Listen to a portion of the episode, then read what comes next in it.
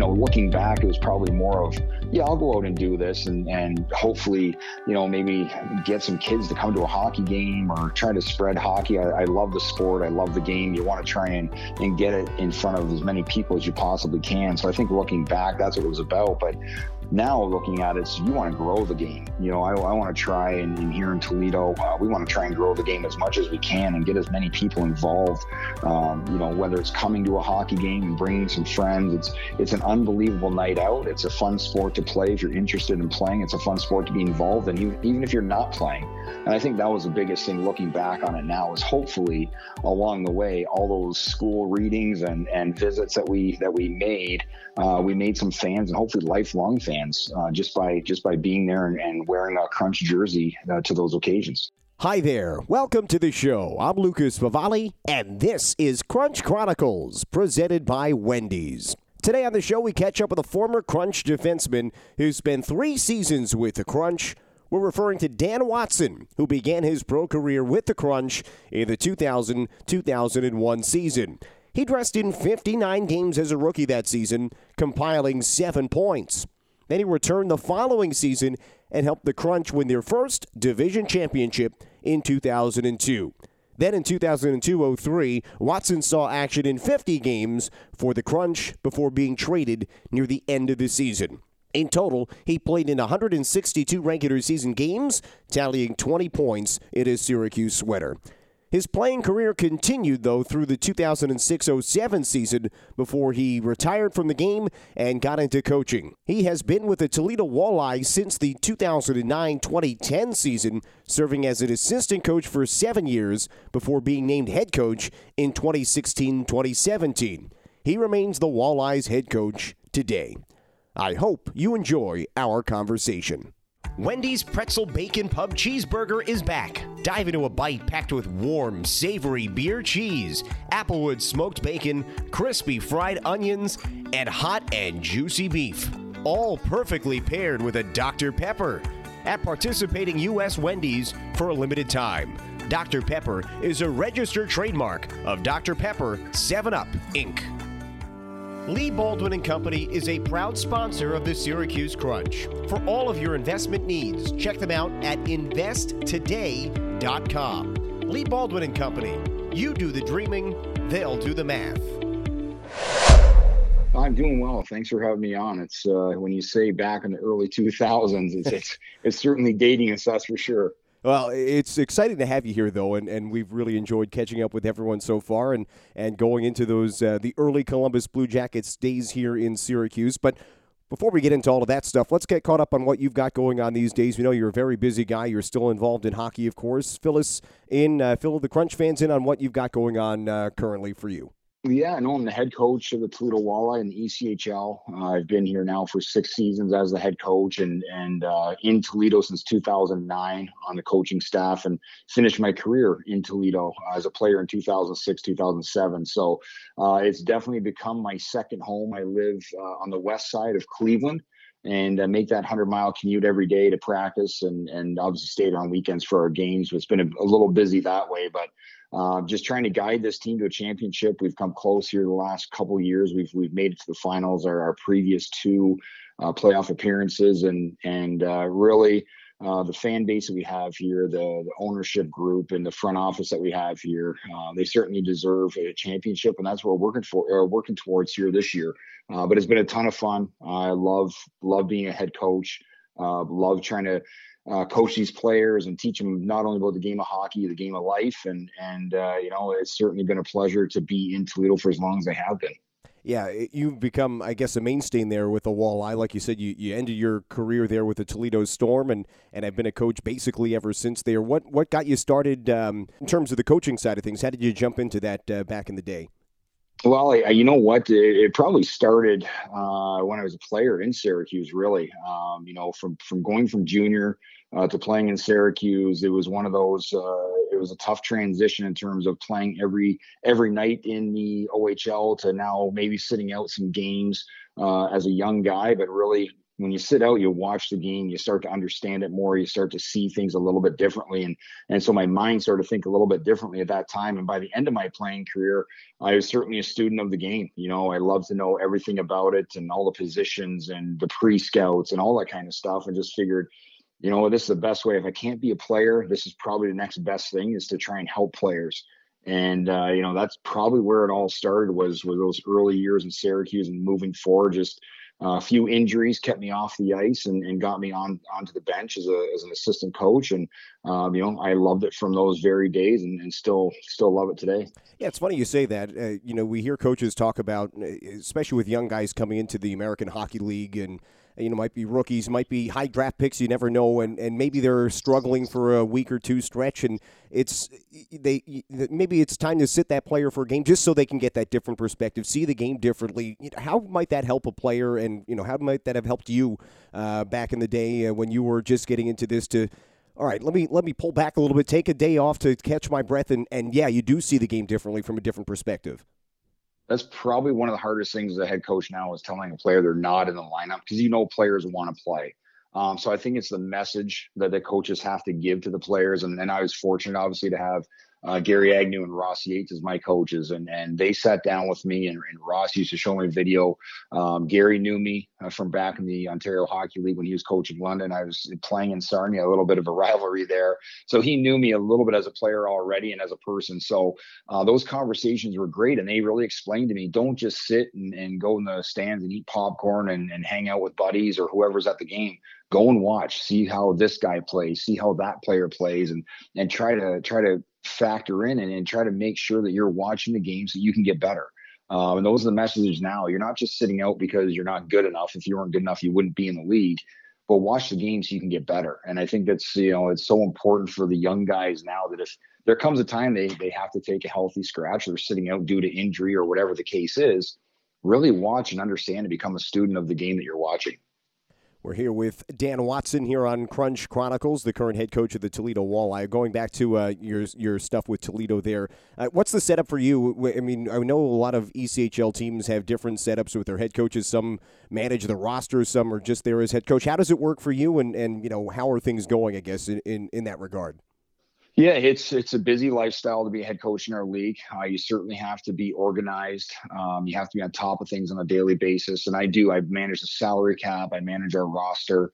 Um, we, are very fortunate uh, that we have two full time assistant coaches and a video coach, so we do have a big staff, so we can you know kind of do some of those extra things that other teams can't. Uh, but you know, it, it's a lot of fun working with with the people I get to work with every single day. Uh, you know, you wear different hats, like I mentioned. Uh, you learn a bunch of different things off the ice as well, not just the coaching side of things, but um, management side of things, being a leader. Uh, you know, obviously the ticketing and merchandising and you know everything that our, our league does with the fans. Um, that's one thing I remember about Syracuse and about Sarnia. And now in Toledo, I have a great appreciation for is really trying to make sure we're community driven with our players.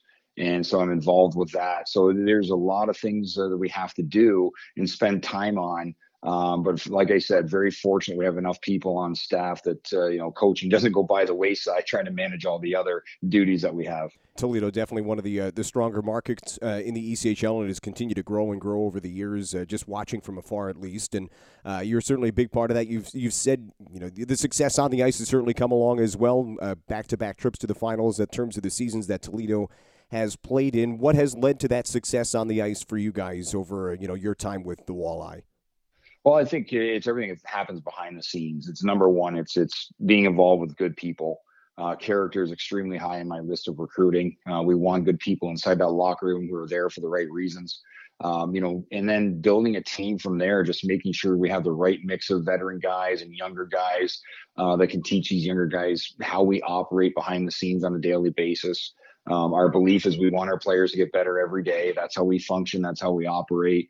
Um, you know, it's again, it's it's it's tough because you've got guys coming down from the American League on American League contracts, NHL contracts. You've got the veterans who know they probably aren't going anywhere. Uh, so you have a lot of different types of people in different parts of their life uh, that you have to manage, and and that's been the trick for me is just making sure these guys all feel that they're they have a they play a major role on the team. Um, you know, they they're battling for each other, and, and we start the season with two goals. Number one is to to be a team as, as quickly as possible.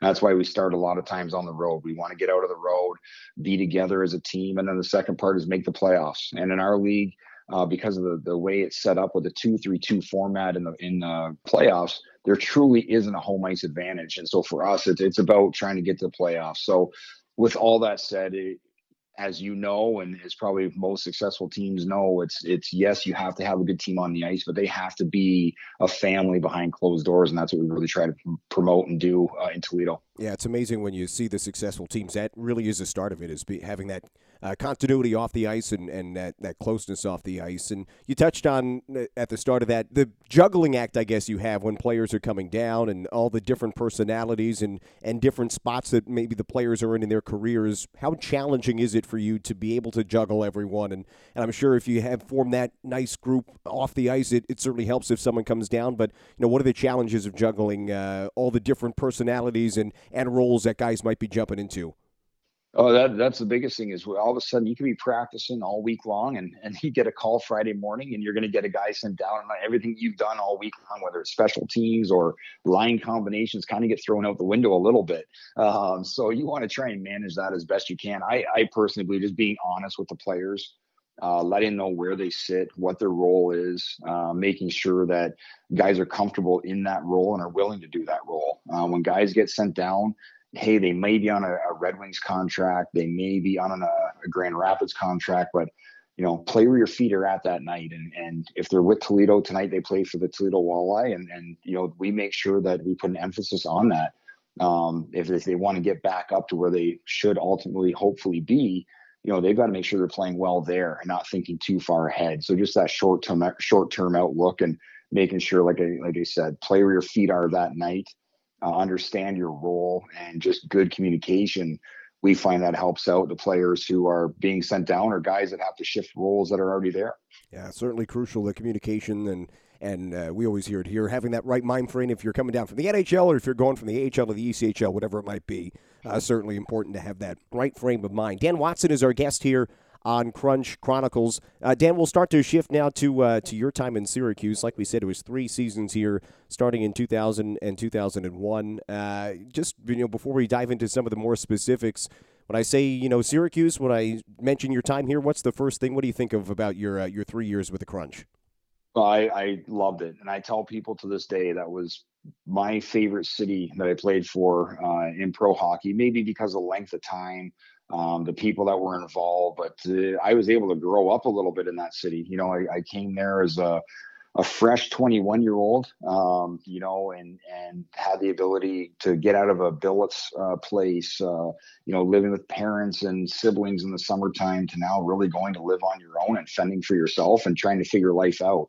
Um, so I look back at my time in Syracuse. That was a, a, spot that I had the ability to grow up in and and learn uh, learn about life, and, and I certainly appreciated that you have a did you have a roommate or anything for your couple years here, or were you fully on your own? I, we always when all the guys coming in these days, it's always like, whoa, I got to do laundry now, I got to cook. It's always a big adjustment. Did you have someone along with a ride? Were you by yourself? How, how did that all work out? No, unfortunately, you know, as, as a, I would say a bubble guy, I was one of the last guys to get that uh, infamous letter of, hey, you can go find a place now. And uh, by that time, most of the time, everyone was living with somebody. But you know what? I was fortunate. I lived uh, a little bit outside the city uh, the first year, and then I lived downtown for my following two years. And so I really got ingrained uh, in the downtown lifestyle there.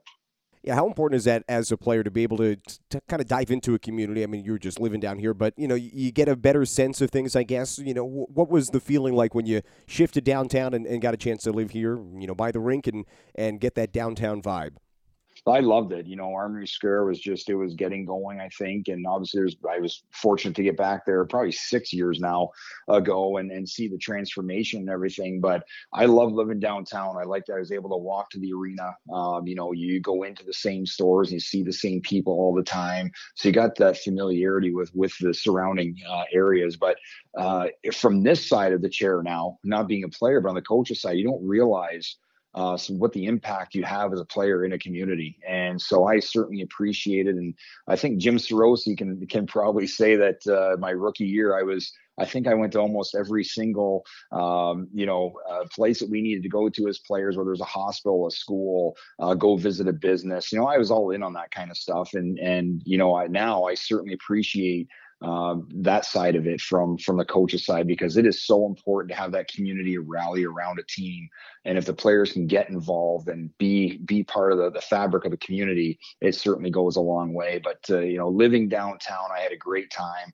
The restaurants the bars all that fun stuff the hero. But i think just just the ease of getting to the arena um, and getting home and and having everything right there for you was, was something special the, you mentioned the community aspect of things, and it is so. I mean, that is what really drives the success of an organization over an extended period. And, and now the Crunch are in year number 29 this year, and that's been a, a big reason why is because they've been so ingrained in the community and having players out there. You know, maybe in the moment, it's it, for you, it's like, oh, I got another reading, I got another this, I got another that. But when you reflect back on it now, and, and maybe even in the moment, you you you know enjoyed it enough uh, just you know, what are those days like for for you as a player, and eh, just going, you know, you have a practice in the morning, maybe you're going out to, into the community, just to, I guess, to keep you engaged throughout the course of a day. That's that you just nailed it right there. Staying engaged throughout the day. I think that's one of the biggest things getting to pro hockey that you have to make that adjustment for is what do you do after practice? You've got the entire day, not the entire day, you got the whole afternoon, and evening ahead of you um, you don't want to just go back and sit in an apartment all day long and and you know look at four white walls and and uh, can kind of drive you stir crazy there. So when those opportunities arise, I think you know looking back, it was probably more of yeah, I'll go out and do this and and hopefully you know maybe get some kids to come to a hockey game or try to spread hockey. I, I love the sport, I love the game. You want to try and and get it in front of as many people as you possibly can. So I think looking back, that's what it was about. But now looking at it, so you want to grow the game. You know, I, I want to try and, and, here in Toledo, uh, we want to try and grow the game as much as we can and get as many people involved. Um, you know, whether it's coming to a hockey game and bringing some friends, it's it's an unbelievable night out. It's a fun sport to play if you're interested in playing. It's a fun sport to be involved in, even, even if you're not playing. And I think that was the biggest thing looking back on it now is hopefully along the way, all those school readings and and visits that we that we made uh, we made some fans and hopefully lifelong fans uh, just by just by being there and, and wearing a crunch jersey uh, to those occasions. I think I can safely say though you know those appearances certainly have, have continued to pay dividends for the crunch. Uh, here, uh, you know, 15, 20 years later, as the Crunch continue to be one of the most successful franchises uh, in the AHL. Dan Watson is our guest here on Crunch Chronicles. Okay, let's uh, let's dive into that first season. Then your rookie year, 2000 and 2001. You know, you jump out of out of the OHL, you come into the pro game. Uh, you, you you're with the Crunch, nearly 60 games that first season. What do you remember from you know that, that first year, that first taste of pro hockey with the Crunch? Being nervous is all heck. I can tell you that right now. It's you know again we talked about diving in and leaving uh, leaving parents leaving billets and being on your own and and wondering where you fit in the grand scheme of things. Am i going to be on the team? Am i going to go down to the echl with dayton that year? Uh, just all those things early on in the season. Uh, you know you really really have to make sure that you're dialed in when you're practicing and playing. I was fortunate enough to make the team. Uh, and and from there it was really uh, meshing with the guys and very very fortunate the older guys we had the leadership group that we had uh, Billy Bowler, who's now the GM in Windsor, you know, he was a major factor.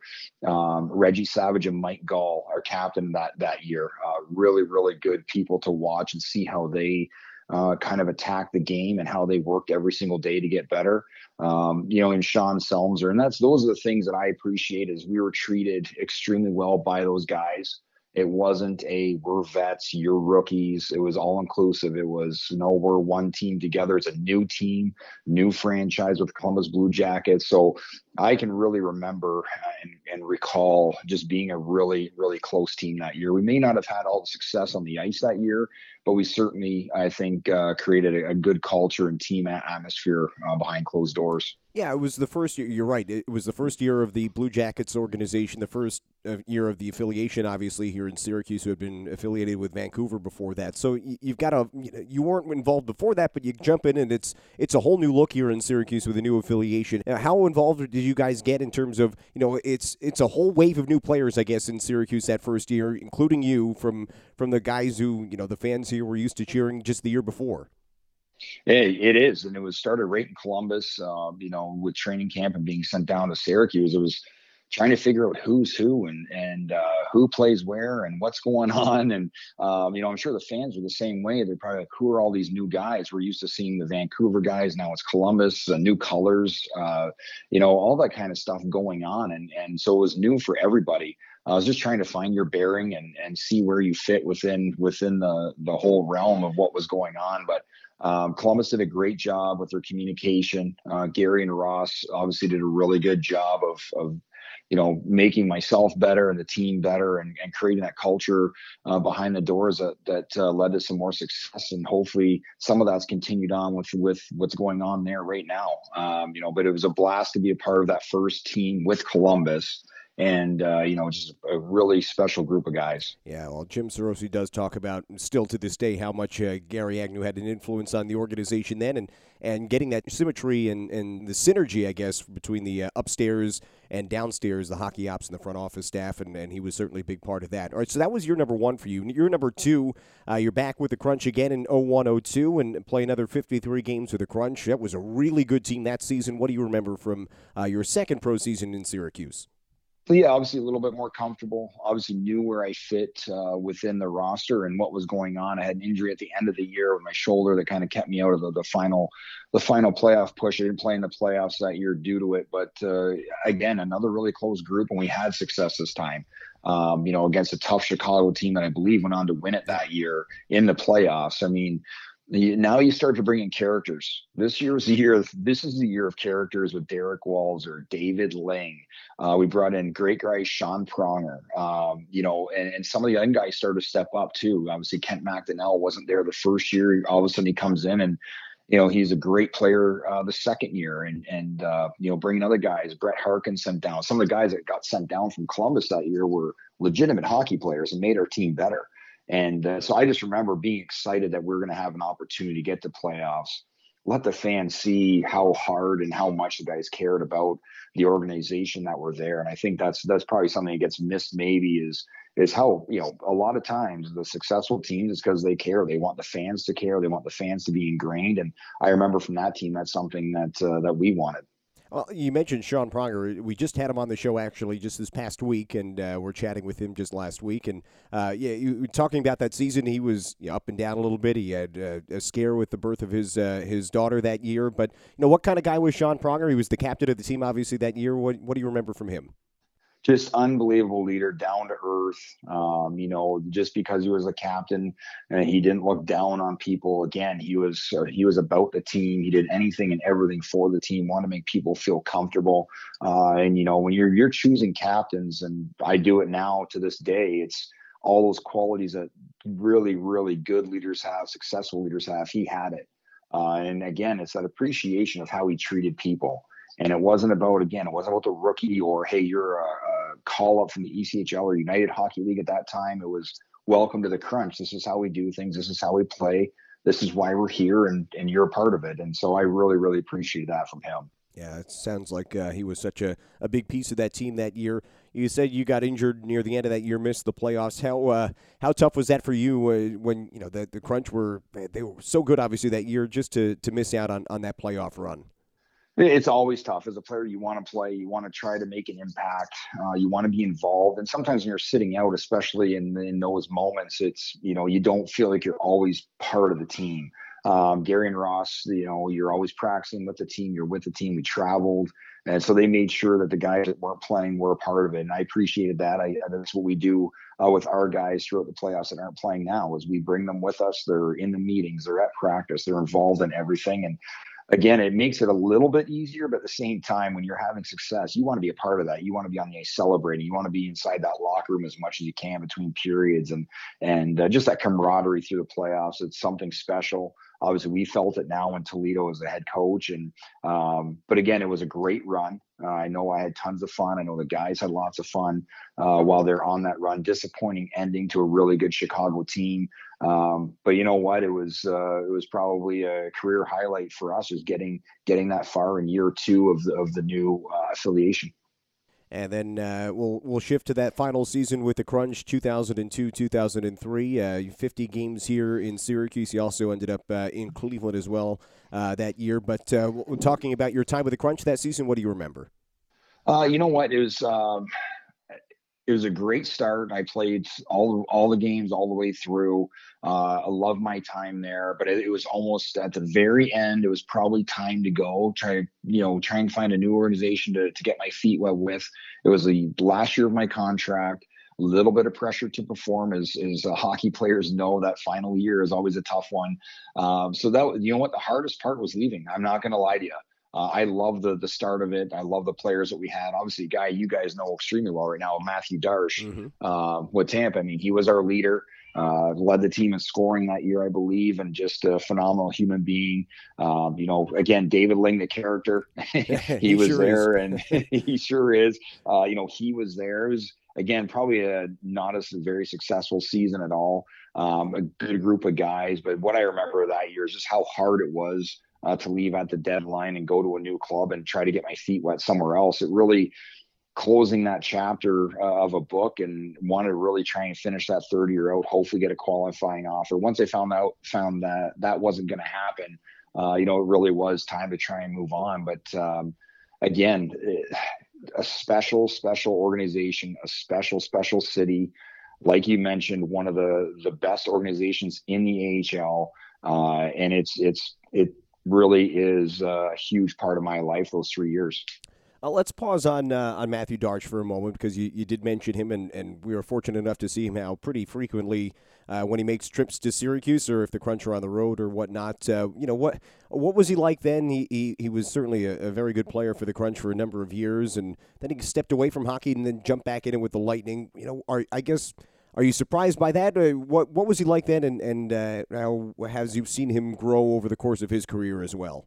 Yeah, no, I remember Darcy really well. We were rookies together. Uh, he was a couple years, two or three years older than me. Uh, what I remember is just being uh, very down to earth, very mature, uh, and very smart. Uh, very smart. The way he saw the game, the way he was off the ice, he put in a lot of work to become the hockey player he, the professional hockey player he did and I give him a ton of credit uh, that that he did that and, and, played in the NHL and and now obviously uh, being on the administrative side, the management side of things with Tampa, he was smart and you could see it. And I just remember some of the conversations we were having. It wasn't the typical 21, 22 year old conversations. These were more like the 30 year old uh, family conversations, but yet he didn't have that yet. So very mature for his age, a very smart guy. Uh, again, a leader, um, he didn't wear a letter early on. He probably could have.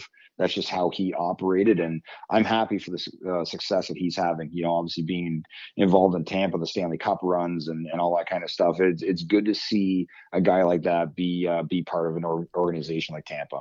Dan Watson, our guest here on Crunch Chronicles. Uh, you we talked about you know your time here with the Crunch and how uh, how special it was for you.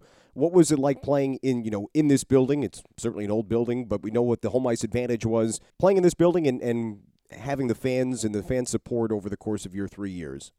Yeah, it's it was definitely one of the loudest buildings. And that place was packed, and the energy it can create for the players, uh, second to none. Uh, we feel the same. I feel the same way about Toledo now. Obviously, different league, but uh, they pack the place. They're passionate uh, win or lose, they're going to be on top of you. They know what's going on. They've got some knowledge of the game. Um, and, and, so, you know what? When you have all that, you start winning, uh, whether you're winning or losing. But now, obviously, you guys are feeling it now with all the winning uh, seasons you've had here recently.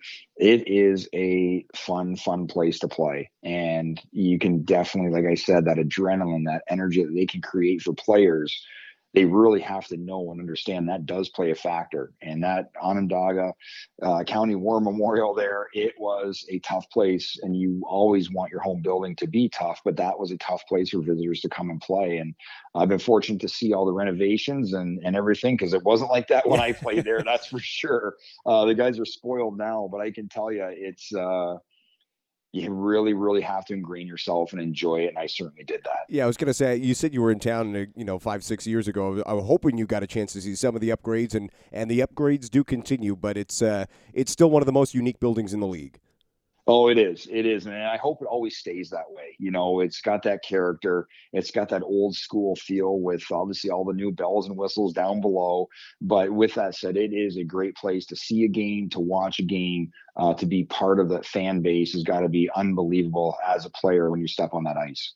Dan Watson here on Crunch Chronicles. Dan, we don't want to hold you too much longer, so we'll we'll end on this. Just you know, any final thoughts? Anything else you want to add? Uh, you know, a, a, special moment or or anything? Uh, I'll leave it you know kind of open ended for you, just about your time here in Syracuse with the Crunch. No, I just you know what I think I was very fortunate to have uh, again that front office staff. Uh, some people still remain there obviously with with Howard Dolgon, uh, Jim Sarosi, uh, Vance Lederman was a big uh, big part of of our early days back in the 2000s. Uh, I can't thank those guys enough for making pro hockey what pro hockey's supposed to be. Um, you know, those those early days can be tough for young players. They certainly created a, a home for us as players. Uh, certainly created a home in Syracuse for me as a player, and I, I can't thank them enough for how they operate on a day to day basis. Well, Dan, we uh, certainly appreciate that, and uh, I'm sure those guys will be listening and will appreciate that sentiment for sure. Well, thanks so much for doing this, Dan. Uh, we appreciate the time here today. Uh, we wish you luck uh, and continued success there with the walleye, and uh, good luck this season. All right. Thanks, Lucas. Much appreciated. There he is, Dan Watson. We thank him for giving us the time, and we hope you enjoyed the conversation. Dan is certainly a busy guy, and being an ECHL head coach is no easy job, but he has had Toledo near the top of the league every season. He has guided the Walleye to the Kelly Cup Finals in 2019 and in 2022. last two years that the Walleye have played, that the playoffs have been held. But the quest for his first championship continues, and we wish him luck on that journey. If you have any Dan Watson stories, we'd love to hear them and share them on an upcoming episode of the show. Hey, maybe you were one of those students he read to when he was a player for the Crunch, which he was talking about during the show earlier. You can send in a voice memo to me via email, lfavali at syracusecrunch.com. Well, that'll do it for this week's episode of the show. Thanks again to Dan Watson for joining us. For all of us with the Syracuse Crunch, I'm Lucas Favali saying so long for now. We'll chat again next week on another episode of Crunch Chronicles.